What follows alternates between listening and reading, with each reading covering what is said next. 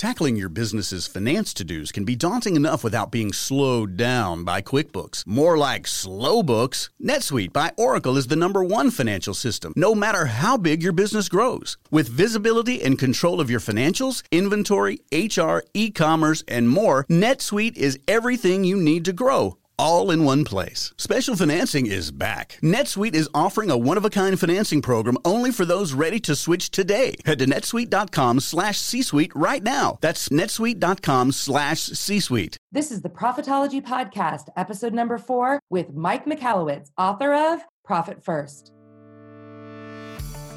Welcome to the Profitology Podcast. I'm your host, Kelly O'Neill. Profitpreneurs are rewriting the rules for entrepreneurial business success in how they operate and scale their businesses, make more money, and design their businesses to give them more unplugged time in the process.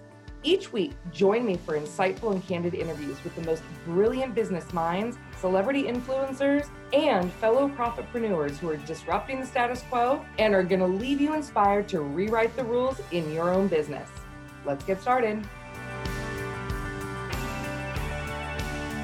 Welcome back, you guys, to another episode of the Profitology Podcast. I am so thrilled for today's show. And I just want to give a shout out to all of you who have supported the launch of our podcast. This has been such a labor of love for me and something that I've been working on for such a long time. As you know, I'm bringing you the best guests from around the world to be able to share with you their profit tips if you haven't yet, make sure that you connect with us in our online Facebook group, the Profitpreneur Circle. You can find that at profitpreneurscircle.com and let us know what you love about these episodes, the kinds of interviews you want to hear, because I am bringing you content on demand. And today is no exception. This gentleman that I'm going to interview today is going to share with you some brilliant tips about how to immediately create profit in your business. Mike Michalowicz is a good friend of mine. I've known him for years. I've interviewed him before. And in fact, I'm going to be interviewing him again shortly regarding his brand new book called Clockwork. But Mike has a really unique philosophy, and you guys are going to love this interview. He is hysterical. He's got a really unique philosophy about how to create profit in your business. And I have to tell you, when I read his book, I immediately was like elated that I had read it. And also, it was one of those things that I was like, I wish I had read this 10 years ago because I would be retired right now. So, Mike is going to be sharing with us his profit first philosophy. He's going to share how to create profit in business. And we had such a phenomenal conversation about the state of entrepreneurship and the pitfalls that we are seeing and how you can fix those in your business. So stay tuned for an awesome episode with Mike Michalowicz of Profit First. All right, welcome, Mr. Mike Michalowicz, to the Profitology Podcast. How are you? I'm doing well, Kelly. Thanks for having me back. It is my pleasure. I am thrilled. As you know, I am a major, major fan of the work that you are doing in the world. Not only with your first book, I was saying to you before the interview started, it's required reading for my profitology students, Profit First. And then recently you had a new book come out called Clockwork. So tell us just a little bit about what each of those books are about, real quick. Yeah, sure. So I think there's two forms of what I call entrepreneurial poverty this is a term I, I, I, coined for myself. Actually, I got my little bracelet about entrepreneurial poverty and my mission to eradicate it. The inception point, by the way, is my own story. I struggled in building my own businesses financially, but also time wise. Those mm. two books were written to address the gaps of entrepreneurial poverty. And just to define that a little bit further, many people see an entrepreneur, Kelly, you start a business, all your friends who are not entrepreneurs say, Oh my God, Kelly's like instantly a millionaire. And all she does is go to conferences and drinks Mai Tais. Like that's like your life. The reality, of course, is not what they perceive. You work your ass off. We struggle to make money. Sadly, most entrepreneurs survive check by check for the entirety of their life and would make more money if they work for someone else. That's this gap, the perception of entrepreneurship and the reality. And my life's mission is to close that gap. I wrote those two books for that purpose. So, Profit First, I wrote it to eradicate financial poverty. And it's based upon the behavioral mechanisms that drive how we manage money. There's all these different fundamental rules and laws, but basically, the short of it is the more money that comes in, the more money will go out. And it's a natural wiring. So, with Profit First, I changed the historical formula of profit last. That's the bottom line or the year end, all those terms yeah. we use. And every time there's a transaction, we immediately take a predetermined percentage of profit, hide it away, run the business off the remainder. It's the pay yourself first principle applied to business. My newest book is called Clockwork, and Clockwork addresses something that's a greater impoverishment. I don't know if that's a word, but impoverishment, It which is greater than financial poverty, it's time poverty. And what I observed in myself and so many entrepreneurs is we work our asses off, which means we sacrifice our families, our friends, our own lives, and we are basically in life to support business when we should be in business to support life. I just have to like amen you. This is exactly what the profitology process is based on. Your business should work for you, Right. Not the other way around. Right. Right. But here's the insidious truth that happens for entrepreneurs. In the beginning, you have to make massive sacrifice because you're, you're launching a business. You, you got to work like crazy. You got to figure things out fast. But that's only for the launch period. It's like a rocket ship. When you see a rocket ship take off, it's that initial burst where there's smoke and fire and all this stuff. As it gets into its momentum, they actually decrease the throttle. They don't need to be pushing as much. And when they break out of the atmosphere, you got to turn those things off. But entrepreneurs think it's got to be that fire and smoke and shit all the time for the rest of our lives. And that's the lifestyle I was living, sacrificing time with my family, um, not seeing my kids grow up, and thinking that this was a great, noble thing. I actually proudly wore the workaholic badge and then came to realize, oh my gosh, I got this totally effed up. We shouldn't try to get more things done. We should not pursue that. We should pursue having the business get more things done and move from doing work to designing outcomes. That's what Clockwork's about. You're just my hero, right? And there's so much synergy between what the two of us uh, teach because I think it actually stems from the way that entrepreneurship is being taught. Because when I got into business, you know, uh, for me, I came from corporate world. I worked at Intuit. Then I was in the the whole dot com boom as a publicist and positioning specialist. And when I came into business, I mean, I remember like my business training was I picked up Alan Weiss's Million Dollar Consultant and read it, and I was like, okay, I'm going to launch a consulting business. And I did. And I was really successful initially following that model. But then I kind of got looped into those other entrepreneurial trainings. That's actually what they're teaching. And I think that the battle cry for a lot of those businesses is hustle and grind. Yeah, it totally is. So much so that um, I can't believe I'm saying this, but in the last few months, I've been saying it more and more vocally. I don't even know if the word entrepreneur is a good word anymore because specifically what you said, Kelly, we translate entrepreneurship to hustle and grind. And I understand the intentions behind those words. We need to hustle, we need to put in an effort, we need to grind things out, but only for a period of time. It's now being consumed that that is the definition of entrepreneurship. It's always hustle and grind. It's constantly go go go, and it's it's killing us. It's actually hurting our business. Our Yeah. business becomes more dependent upon us. So I challenge people when someone says they're an entrepreneur, that's all I focus on is small business entrepreneurs, writing for them, serving them, being one myself. When someone uses the word entrepreneur, I'm now starting to say in the last few months, let's not use that term anymore. Call yourself a shareholder. Next time you're at a dinner party and someone says, What do you do? You oh. say, I'm an entrepreneur. They are hearing and you are believing in general, it's hustle and grind. But if you say you're a shareholder, it's going to be deer in the headlights. Like people are like, what the F is that? If you're a shareholder in a large public company, do you if you own stock in Ford, which I happen to own, I don't like drive over to Ford every morning and say, Hey, I'm ready to work today. Let's hustle it out. I'm an investor. When they give me a profit distribution on it, I don't plow it back and say, Here, Ford, here's the money back to you. I'm a shareholder. I'm taking risk. I've invested in their company and I'm hoping, I'm rooting them along, but I'm not active in it. We are shareholders in our own business. And very quickly, we should get to that mentality of a successful large company of work on the business, as Michael Gerber would say, don't work in the business, design the outcomes you want, act as a shareholder. And I don't think we'll ever be that way until we start using that terminology. I love it. You know, one of the things that I say frequently is the dumbest, since we're not using the full word, the dumbest effing quote I've ever heard in my life is entrepreneurs are the ones who are willing to work uh, 80 hours a week so they don't have to work 40. I'm like, you guys, stop saying that. Stop putting that in people's minds. That's Yeah. ridiculous. My strategic plan was built this year for me to work 30 hours a week Love it. and take home take home profit multiple six figures in my business I love it. And you know, the, the thing I've discovered behind that, Kelly, is that by doing that, your company is more valuable to you, obviously, but more valuable to the outside. I think the dream for many entrepreneurs is the exit moment.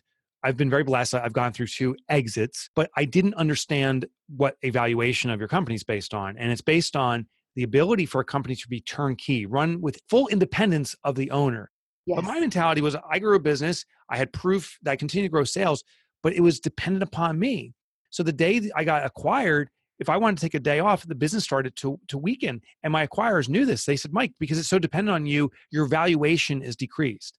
So the most I don't know if it's ironic thing, but the less we work in our business, the more the value increases because now it's more of an acquirable business. So it actually serves us more and serves the acquirer more. But the best part is as your business runs more and more independently, why would we want to ever lose a business? Well, the more you want to keep your business and the more people want to buy it, the value increases even more. So it's a beautiful scenario not to work in your business. I could not agree with you more. I have a similar mission. Mine is to uh, help entrepreneurs live from a place of choice. Love that. Oh, I like that. That's my mission. My I, actually, I want all people to be able to choose to live their life from a place of choice. Yeah. So, how did you get started in this mission? Like, what was the story? What was that moment for you? Yeah. So, and I think we all have the moment. I, and, and I, the interesting thing is, I don't necessarily mean if it's a singular moment. For some of us, it's this building wave, this incessant, unstoppable pinpricks that become the cumulative moment. But for me, it was a jab in the eye, effectively. I had built and sold two companies, became a self made millionaire in my early 30s, and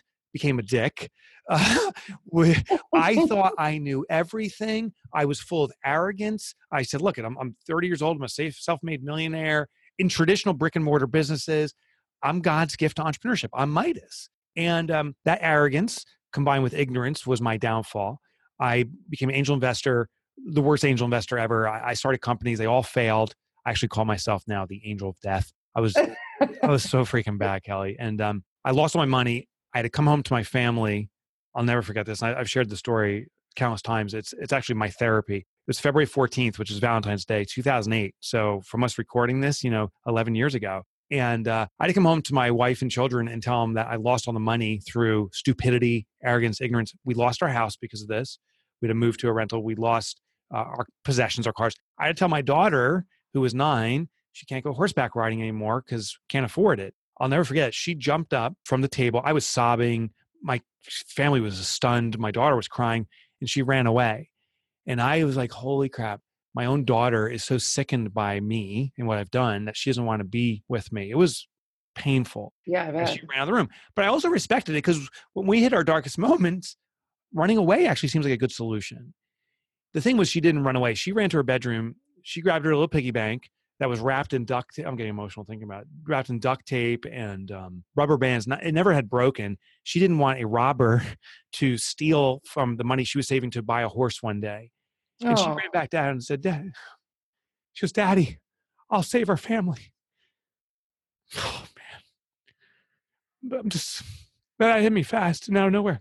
The thing is, I have a little picture of her in my home office here. Aww. And, oh, she's uh, so cute.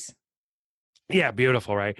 And it just hits me so hard ever thinking about that because to put your your children in a position where they need to save you, I felt like such a scumbag, and uh, that became the seed for resolving this.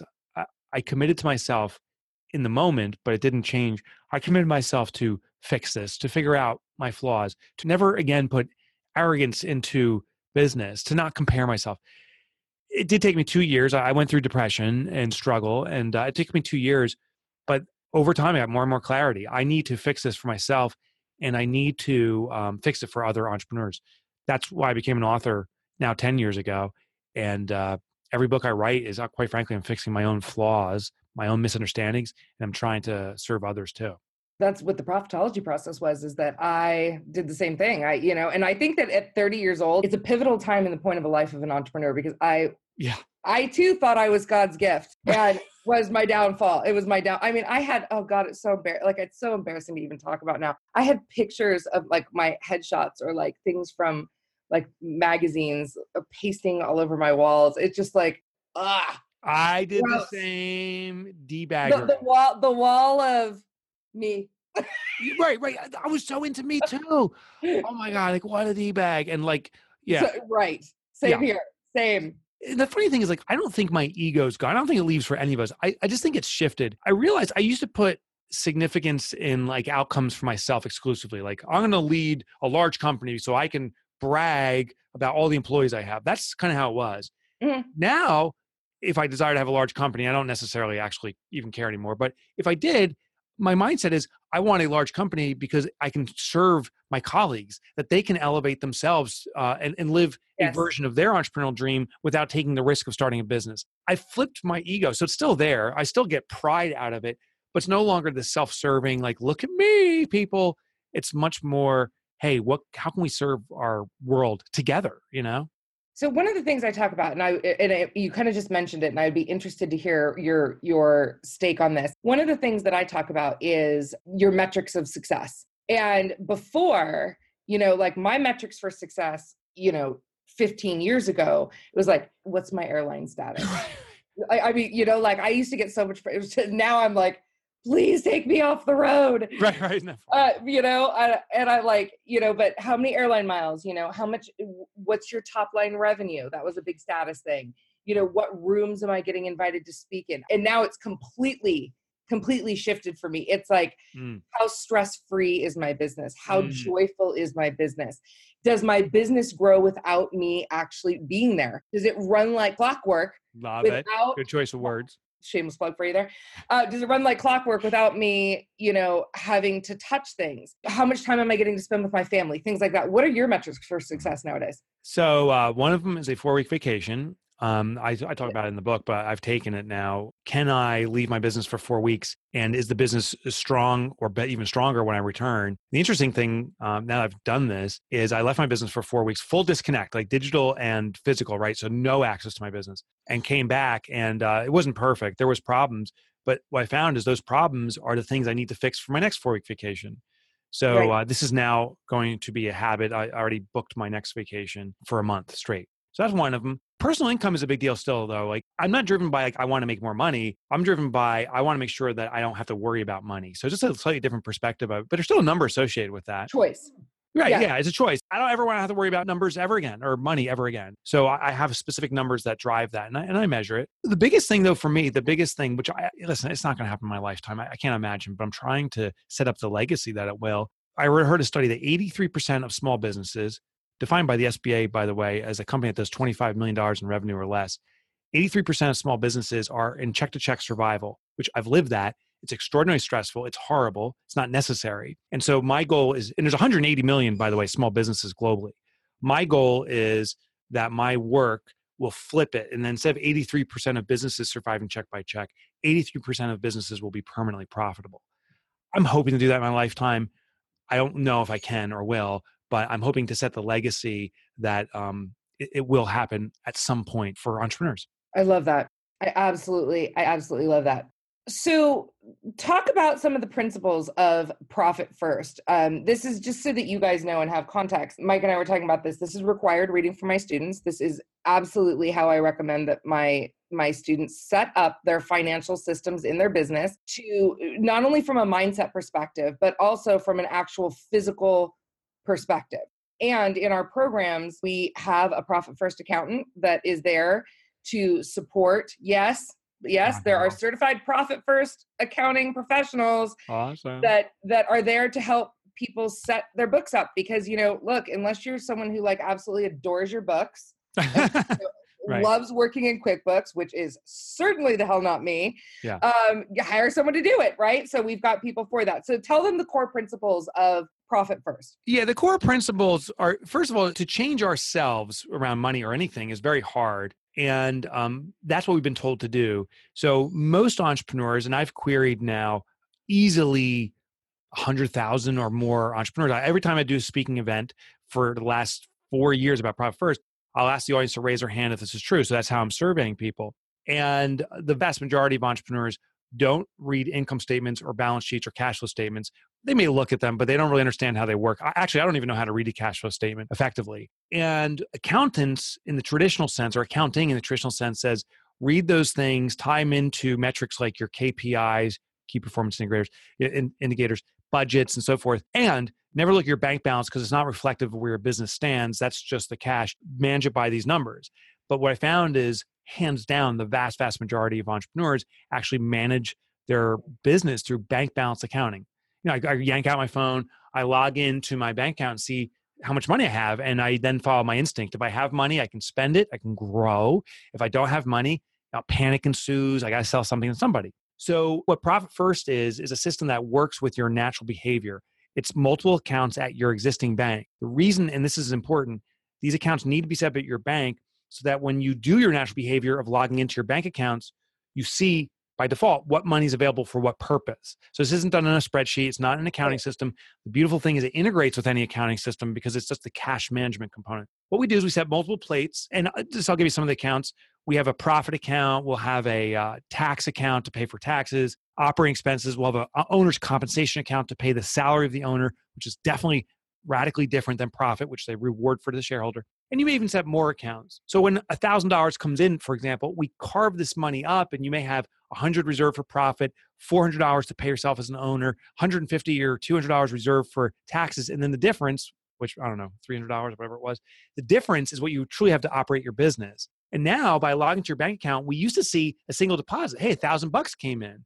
Now you're like, oh, a thousand bucks came in, but in fact, I only have 300 for the furtherance of the business. I have these other responsibilities. Profit First is the envelope system, uh, just translated into business. There's some other principles. Just a couple other basics is uh, you always allocate in sequence. You always allocate profit first. That's where the title of the book came from. It's a reward mechanism. So when money comes in, you immediately take your profit. There's an endorphin release. You've transferred this money. You see the cash accumulating. It actually emboldens you to become more and more profitable. Another principle is to remove temptation. So as we allocate money toward profit or tax, if it just sits there at our current bank, the moment will come. It did for me multiple times. I couldn't pay my bills, so I looked my profit account and said, "Yeah, I'll borrow from that."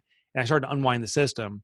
So what we're going to do is we're going to actually transfer the profit and the tax reserves over to another bank, out mm-hmm. of sight, out of mind. No online banking, no nothing, just to get out of sight. And then, of course, the final core principle is as that profit accumulates, we're going to start taking profit out now as a profit distribution quarterly. So every, and actually, as we're recording this, the quarter ends in 11 days. Uh-huh. I have a uh-huh. beautiful profit coming out. I see it sitting there. I checked in a couple of days ago. I mm-hmm. cannot wait. And this builds a uh, another form of a reward mechanism. Now this money comes out, you reward yourself. Profit never ever gets plowed back or pushed back into your business. Those are soft terms used to say it's really an expense, it's not profit. I, I call it a profit, but I'm going to spend money now. That's an expense. So when profit comes out, it's a reward for the shareholder, the entrepreneur, mm-hmm. and you use it to celebrate. So you define that. You go out for an amazing dinner or a vacation, or maybe you have personal debt and you, you start crushing that, or maybe you're saving for some future thing like a college fund or something. You put it toward a reward of the shareholder. The thing of it coming out every 90 days is you don't start setting your lifestyle off of it. The, the owner's compensation account I referred to earlier, that's to support your ongoing lifestyle. That's to pay for your your food and your home and whatever. The profit account is the big beautiful bonus on top of it. And uh, once you do that once or two cycles of a profit distribution, for most entrepreneurs that are doing it, we, when we estimate now it's over 150,000 businesses that have implemented it. For nice. most people, it's once you take one or two profit distributions, it's like, oh my gosh, I got to do this the rest of my life. So, one of the questions I got a lot from our last interview is what do you do when you're starting your business up? So you need money, obviously, to start the the the business up to make some hopefully you guys some strategic investments. I'm, I'm happy you you emphasized that word because so many people don't do it strategically. It's it's total random. It's lottery, you know. Oh, I know. They take money and they're like, oh, I gotta, I gotta, you know, I think I gotta buy uh, Facebook ads. Let's just go. And then they blow all their money. And you're like, now what? Yeah. And uh, usually the best decisions are made once they're in the now what because there's no money left. They have to start really truly thinking strategically. Yes. If you have a startup business and you're going to fund it with your own money, um, what you do is you take that money, your own money, you, or wherever you got the funding, and put it right into your operating expense account. But to your point, be very, very careful of that because money makes us blind to good decision making. Any decision is a adequate decision if you have enough money to make yet another decision. So be very careful with that in regards to implementation of profit first, what I tell business owners typically is uh, in the book, I talk about these things called TAPs or target allocation percentages. It's numbers that the fiscally elite companies have achieved industry agnostic. Uh, it's a survey we ran. And uh, what I tell startups is just start with those numbers. You don't know better. So don't start with small profits. Let's start taking the, the full you know 15 or 20% of profit targets immediately and then when they do this, these companies like, okay, I guess that's how my business is going to run. And they run actually extremely profitably and effectively from day one. It's the companies that already exist when we implement profit first that we need to step our way into it. If they start hitting those hard numbers those big profit numbers. It's such an abrupt shift. It actually hurts those companies. Okay, so so doing it a little bit smaller in incremental steps. For for existing businesses, new business, in many cases, let's go full throttle and to see if we can start at the full thing because you don't know better. If it doesn't work, we can ratchet it back.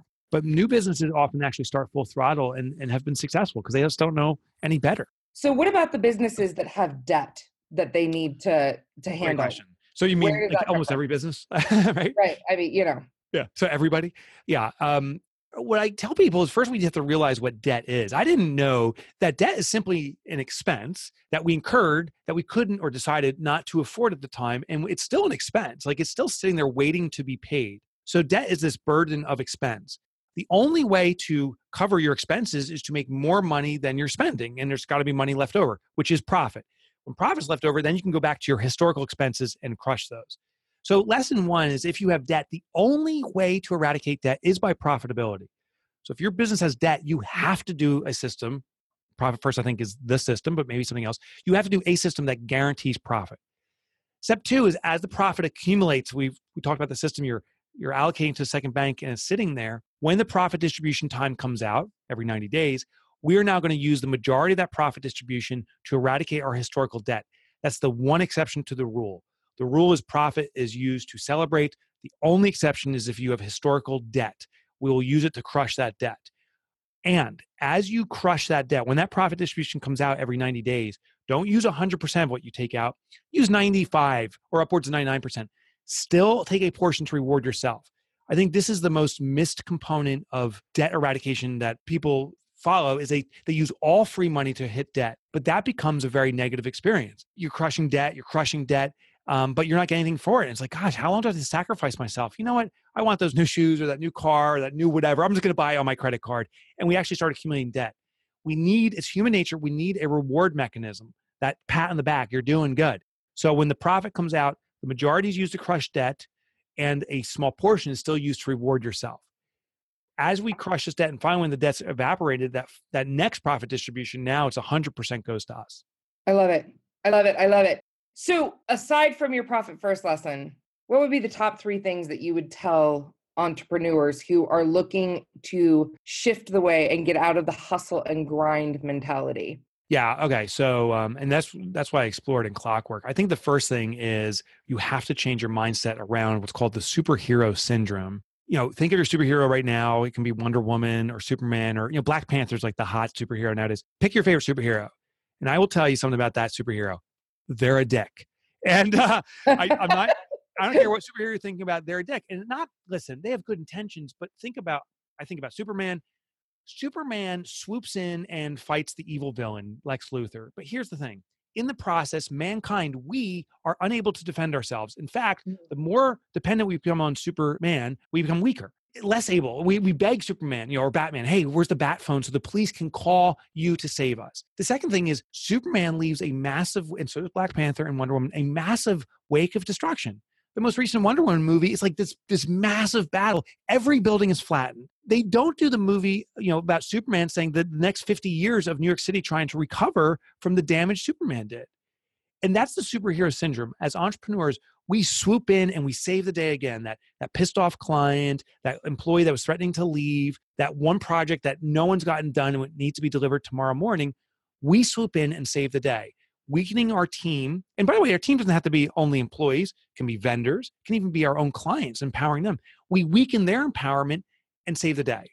It fills our ego, but it weakens our team. The second thing is we often, so often, I'm notorious for this, leave a wake of destruction. I'm like, I'll fix that. I mess up other things. I destroy schedules. Everything's amiss. And I'm like, hey, fix the problem. I cause 10 more and now my team needs to do cleanup. And but they're afraid because if we tell Mike he's effing things up, he'll never save us again. And it becomes this insidious trap. So lesson one is no longer be a superhero for your business. Instead, see yourself as a super visionary. Redirect that ego. So that's one lesson. I, I, will give you a couple more if you want. I want more. Yes. Okay. Sure, our listeners do. Second is uh, you know connect with your purpose i believe this emphatically and and you know we talked about prior to recording this like that that was not a fake crying. I can't help when I think about that moment, um, how painful it was, but also how impactful it was. That moment with my daughter changed my whole perspective and has become the inception point for what my life's purpose is. So, my life's purpose is to eradicate entrepreneurial poverty. I believe for many of us, maybe for all of us, our purpose is often what we need to fix for ourselves. And we do that by serving others. Whatever your biggest trauma was in life, either drip trauma, where it just happens again and again, or that moment, if, if you need to fix that, if you won't stand for that anymore, often I believe that's the inception of purpose. As we serve others in this, we actually solve ourselves. I was watched the Mr. Rogers, uh, My Neighborhood, the documentary. Oh, such a great documentary. Such a great. You know, you see his inception point. He was picked on as a child. He was not shown expressed love as a child, and he said children need love. That was his life's purpose. And this guy was relentless in such a beautiful, caring way because he resonated with that purpose. So find your purpose. I, I believe that emphatically, and it's in there for all of us. It's often in your trauma. It shifts your business when you operate from that place. It totally does, right? To your point, it's no longer like I need to make $5 million or 50 million or whatever the numbers of the day. Now it's like, I got to serve people. And I get up in the morning, I'm like, I don't have much time on this planet. I got to rock and roll. It brings that energy. And it doesn't bring workaholism. That's the interesting thing. Because I realize to have the impact that I want to have, and that I think many of us want to have, there isn't enough days to do everything. So now it's brought about how do I start empowering others to carry this? How do I find others that have a purpose that we can walk a path together and collaborate. To your point, I like that. The you said the uh, collaborate to accelerate. Oh, right? oh, the OPG. Yes, yeah. o- OPG is leverage other people's genius, and OPN is leverage other people's networks. Yeah, right. So that that's that's the definition of collaboration.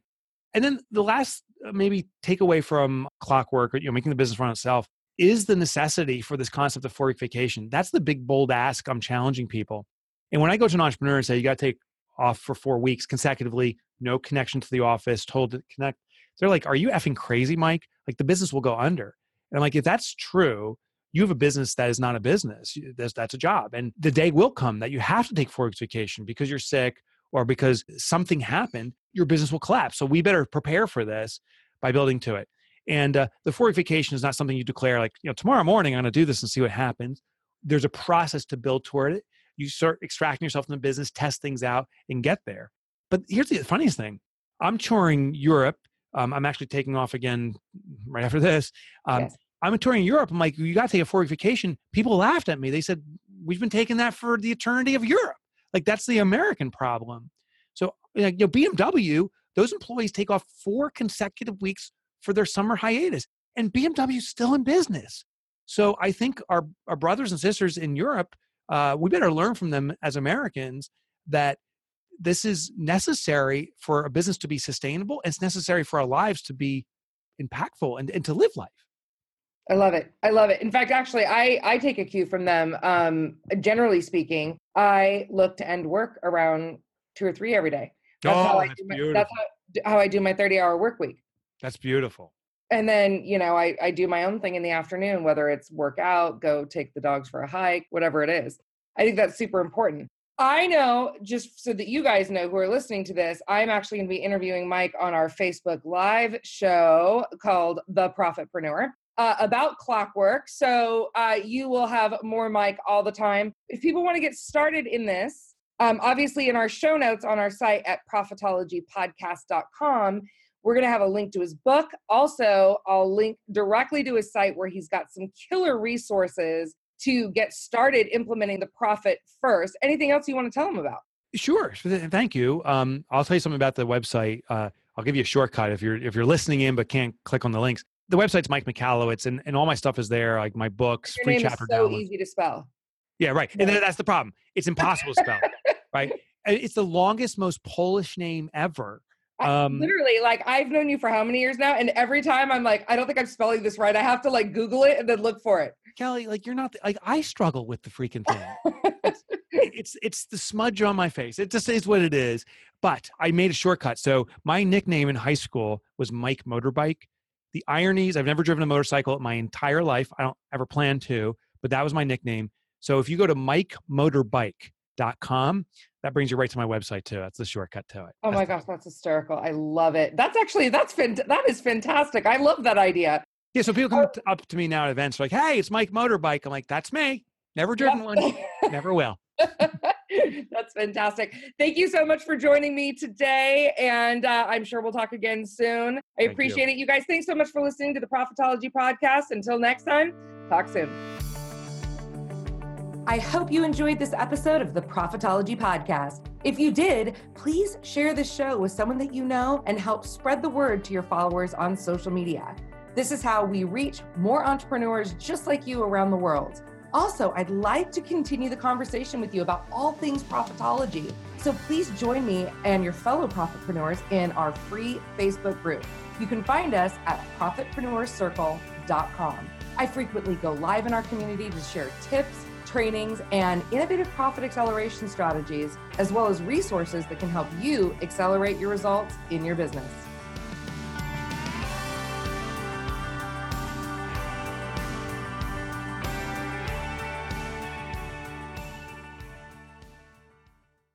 This podcast is a part of the C Suite Radio Network. For more top business podcasts, visit c-suiteradio.com.